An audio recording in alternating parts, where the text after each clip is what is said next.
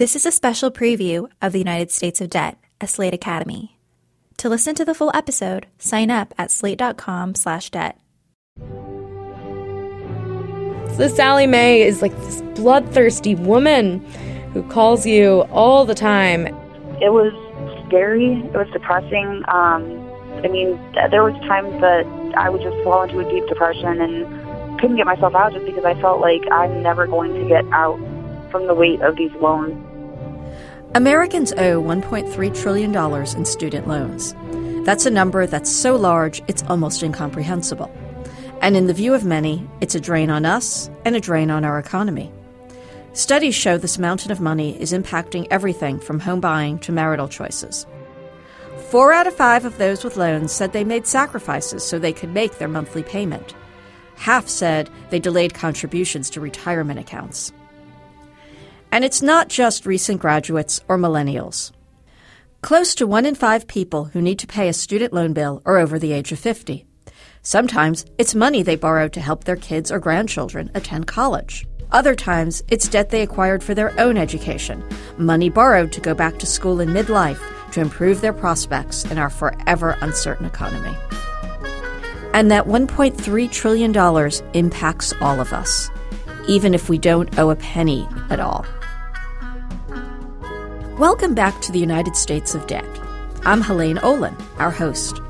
In this episode, we're going to explore student debt and what it's doing to all of our lives.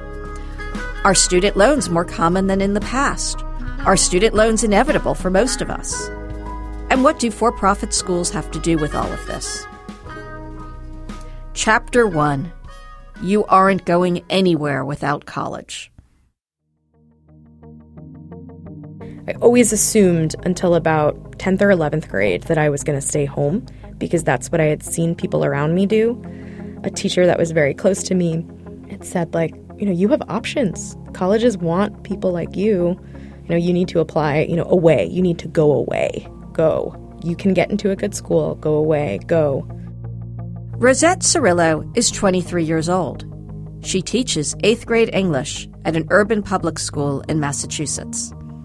But it took $120,000 in student loans to get her in front of that classroom.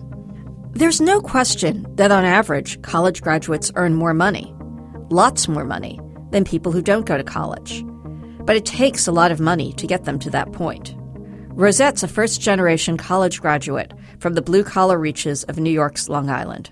My mother cleaned houses growing up, and my father is a maintenance man at Costco and he's in his 50s and he's still doing some manual labor.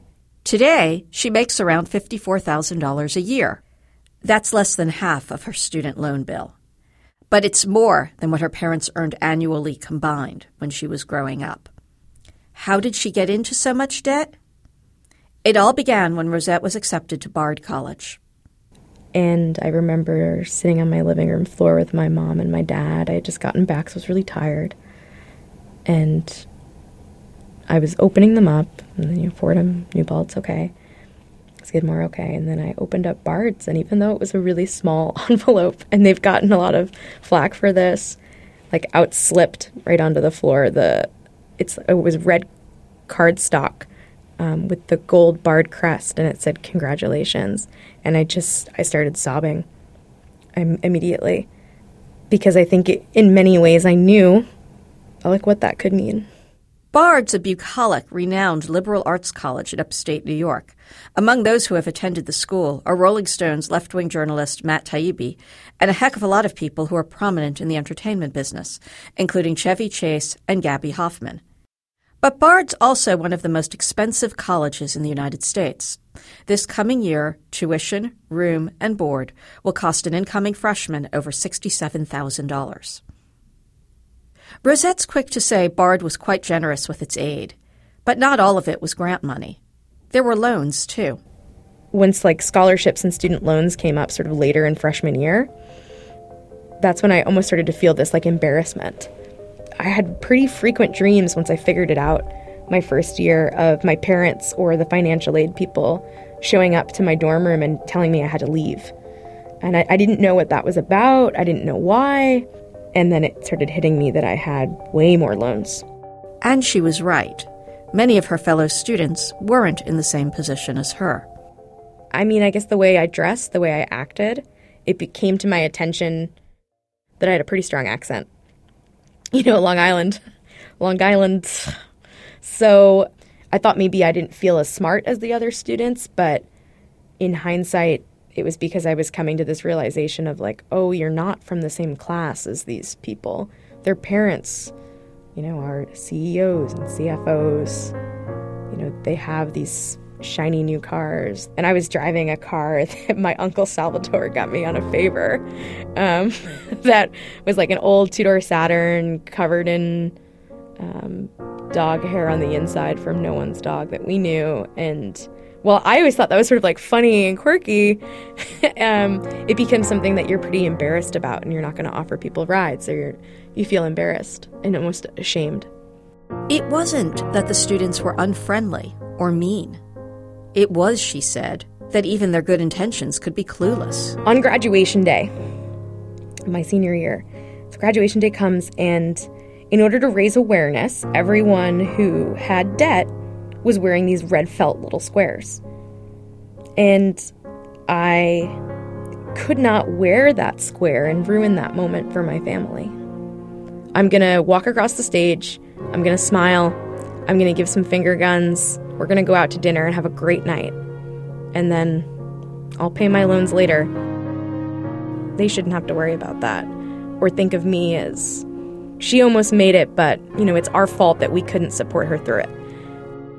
But despite the heavy weight of her loans, she got through that day. She graduated and even went off to grad school at Harvard, where she took on another $30,000 in loans to get a master's in education. I think I really saw that education was this game changer for people. It was a game changer for me. It really changed the course of my life.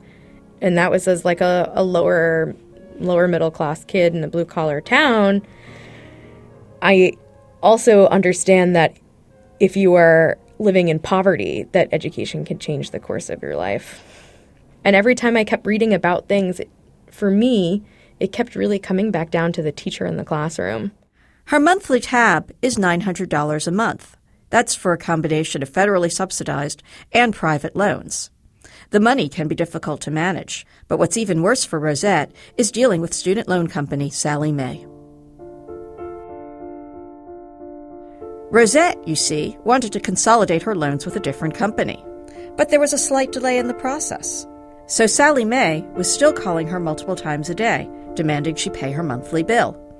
From their perspective, the consolidation had not gone through yet. The money was due. And when you're sitting at dinner with friends or out with drinks and Sallie Mae is calling you, or it's rumbling in my desk while I'm teaching, and my kids are asking me, Who's that? And they keep calling. And I keep my phone in my desk locked up just because, in case there's like some kind of emergency, I want to be able to, people need to get in contact with me in case something happens at the school. But I keep my phone in my desk and for it to keep rattling, and then the students to ask me, like, who keeps calling you? Is it an emergency? Is everything okay? I think that was some of the worst of it. Because in some ways, I'm really honest with my kids. I wanted to be really honest with them and say, it's a student loan company hassling me. Um, but, uh, you know, I didn't do that. Why not? Um, because they're 14. I don't want them to have to think about it just yet, in some ways. When we asked Sallie Mae for comment, they said they couldn't discuss specific cases without the borrower's permission. But a spokesperson did write back, saying that, quote, our top priority is to help customers keep their loans in good standing and build good credit. And that includes reaching out to customers to help them prevent loans from going delinquent. Close quote. They also told us, quote, the only time we make repeated calls is when we are trying to reach customers to help them manage their loans and preserve their good credit. Close quote.